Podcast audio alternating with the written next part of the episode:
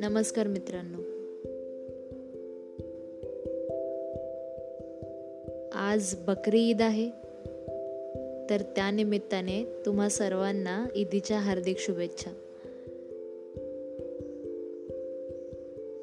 आणि मी विचार केला की आजचा पॉडकास्ट आपण बकरी ईदवरच बोलूयात.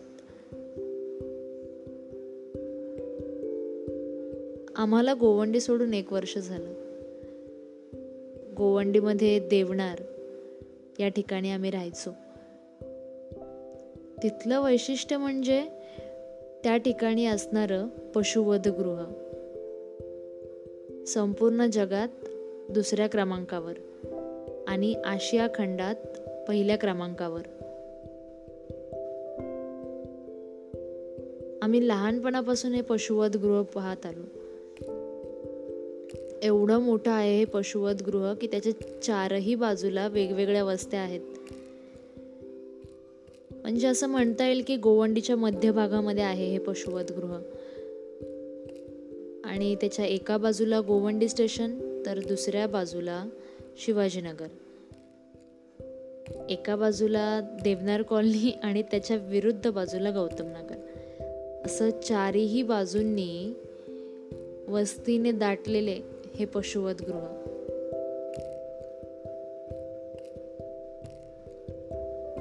बकरी ईदच्या निमित्ताने ना गोवंडीमध्ये खूप मोठा जल्लोष असतो. कारण या ठिकाणी बहुतेक मुस्लिम राहतात.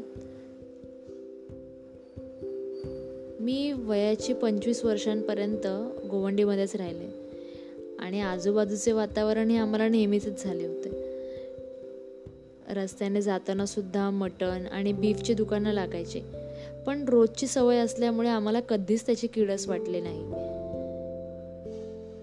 पशुवधगृहाच्या आत जाण्याची संधी कधी मिळाली नाही परंतु भरपूर गोष्टी मी ऐकल्या होत्या त्याबद्दल. आणि बकरी ईद असली ना की त्याच्या एक महिन्यापूर्वीच पशुवधगृहाच्या आजूबाजूचे रस्ते फुल पॅक असायचे. कारण त्या ठिकाणी भारतातील वेगवेगळ्या ठिकाणाहून राज्यांतून बकरी आणि बैल विकण्यासाठी गाड्या भरून यायच्या.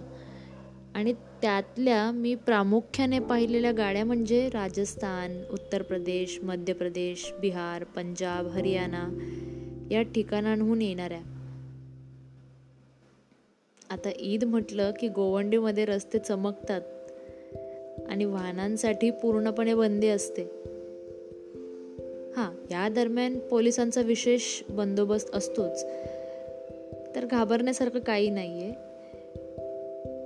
दुकानांमध्ये चमचम करणारे ड्रेस बाजारात शेवयांचे आणि सुक्या मेव्याचे अनेक प्रकार हे सारं काही पाहून ना डोळ्याशी चकमकून जातात. मला ना अनेक वेळेला ते ड्रेस बांगड्या घ्यायची इच्छा व्हायची पण त्यांची किंमत फारच जास्त असायची. आजवर काही मी तो ड्रेस आणि बांगड्या विकत घेतलेल्या नाहीत. अनेक लोक लांबून लांबून या ठिकाणी बकऱ्या विकत घ्यायला यायचे. आणि त्यामुळे ना गोवंडीमध्ये प्रचंड गर्दी असायची. प्रचंड. असं देखील म्हणायचे की शाहरुख खान आणि सलमान खान बकरीच्या एक दिवस अगोदर त्या ठिकाणी येऊन बकरी विकत घेऊन जातात. त्यांना पाहण्यासाठी खूप लोक जमतात परंतु माझी काही अजून हिंमत झालेली नाही आहे त्या गर्दीच्या ठिकाणी जाण्याची. मग लोक आपल्या बकऱ्या विकत घेतात आणि मग त्यानंतर त्या बकऱ्यांच्या गळ्यात रंगीबेरंगी तोरणं बांधून त्यांना घरी घेऊन जातात. काही जण चालत घेऊन जातात काही जण त्यांना गाडीत बसून घेऊन जातात. खूप थाट असतो या बकऱ्यांचा. खूपच मान असतो त्यांना या बकरी ईदीच्या वेळेला. आणि रस्त्याने हे सगळं पाहताना खूप गंमत वाटायची. की आणि वातावरणामध्ये ना एक वेगळाच गंध असतो.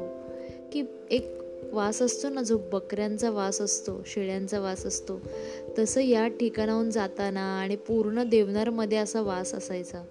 असा गंध असायचा. संपूर्ण एक ते दीड महिना प्रचंड गर्दी आणि हा वास सगळे रस्ते बंद. मग बकरी ईदच्या एक दिवस अगोदर आमच्या बाजूला राहणाऱ्या मुस्लिम मुली माझ्याकडे येऊन मेहंदी काढून घ्यायच्या. आणि त्या मला प्रेमाने आपा फुप्पी असं म्हणायच्या देखील. खूप मज्जा यायची. मग दुसऱ्या दिवशी जेव्हा ईद असते त्या दिवशी ताजं मटण आणि शिरखुर्मासुद्धा घेऊन यायच्या. आता आपण घरात किती प्रयत्न केले ना तरी ईदीला जो येतो ना शिरकुर्मा त्यासारखा शिरकुर्मा काही आपल्याला बनवता येत नाही. मग त्यांचे प्रत्येक जण नवीन कपडे घालून मग एकमेकांना गळ्यात भेटून ईद मुबारक म्हणणार. खूप छान वाटायचं हे सगळं बघायला. आणि आम्हाला देखील लहानपणापासूनच या वातावरणाची सवय झालेली. आता ना गोवंडी सोडल्यापासून ना शिरखुर्मा मिळालाय ना मटण मिळालं आहे ना कोणी माझ्याकडे मेहंदी काढून घ्यायला आलंय. एक वर्ष तर गणपती आणि बकरीद एकाच वेळेला आले. आता अशा वेळेला हिंदूंचा सण मुसलमानांचा सण एकाच वेळेला येतो तेव्हा थोडी भीती वाटत असते. पण पोलिसांच्या कडक बंदोबस्ताखाली हे दोन्ही सण व्यवस्थितपणे पार पडले.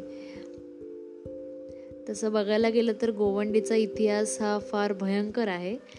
परंतु आज रोजी जर विविध धर्मांचे लोक या ठिकाणी एकत्र राहून आपली संस्कृती जपत सण साजरे करतायत तर आपल्या सर्वांसाठी ही एक चांगली गोष्ट आहे.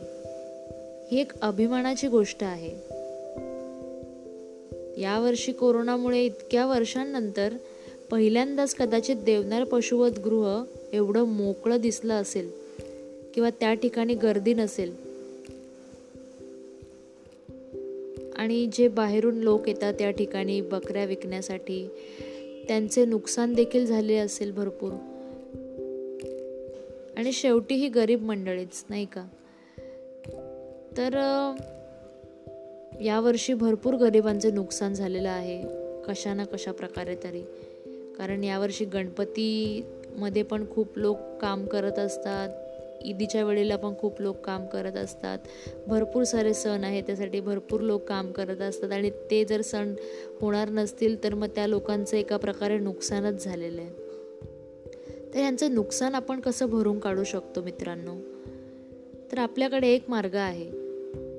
की इथून पुढे जेव्हा आपण काही वस्तू विकत घेऊ तेव्हा ती एखाद्या मॉलमधून किंवा एखाद्या मोठ्या दुकानातून विकत न घेता काही सामान्य लोक आहेत जे रस्त्यावरती सामान विकत आहेत अशा लोकांकडून आपण सामान विकत घेऊयात. कदाचित त्यांचं जे कोरोनाच्या परिस्थितीमुळे नुकसान झालेलं आहे कदाचित आपल्या थोड्याशा हातभारामुळे त्यांचं ते नुकसान भरून निघेल. त्यांना थोडीशी मदत होईल. तर प्रत्येकाने आता मनात हाच हेतू घेऊन चाला की आपण सामान विकत घेताना एखाद्या गरिबाची मदत होईल. ह्या हेतूने आपण सामान विकत घेऊ. आणि त्यामध्येच आपली ईद पण साजरी होते आणि त्यामध्येच आपले गणपतीसुद्धा साजरे होतात. किंवा आपले कोणतेही सण असू दे. आता सध्या ईद आणि गणपतीचा सीझन आहे त्यामुळे या दोन सणांची नावं घेते. परंतु भरपूर सारे सण आहेत. प्रत्येकाचे वेगवेगळे सण असतात. तर ह्या सणांना आपण ज्या काही वस्तू विकत घेतो त्या वस्तू आपण एखाद्या गरिबाकडून विकत घेतल्या तर त्या गरीबाचं घर आनंदाने चालेल आणि तो सुद्धा एखादा सण साजरा करू शकेन. एवढंच मी म्हणेन. आणि तुम्हा सर्वांना बकरी ईदीच्या हार्दिक शुभेच्छा. आणि येणारे सगळे काही सण सर्व काही सण सगळेजण आनंदाने साजरे करतील अशीच इच्छा मनामध्ये बाळगते. धन्यवाद.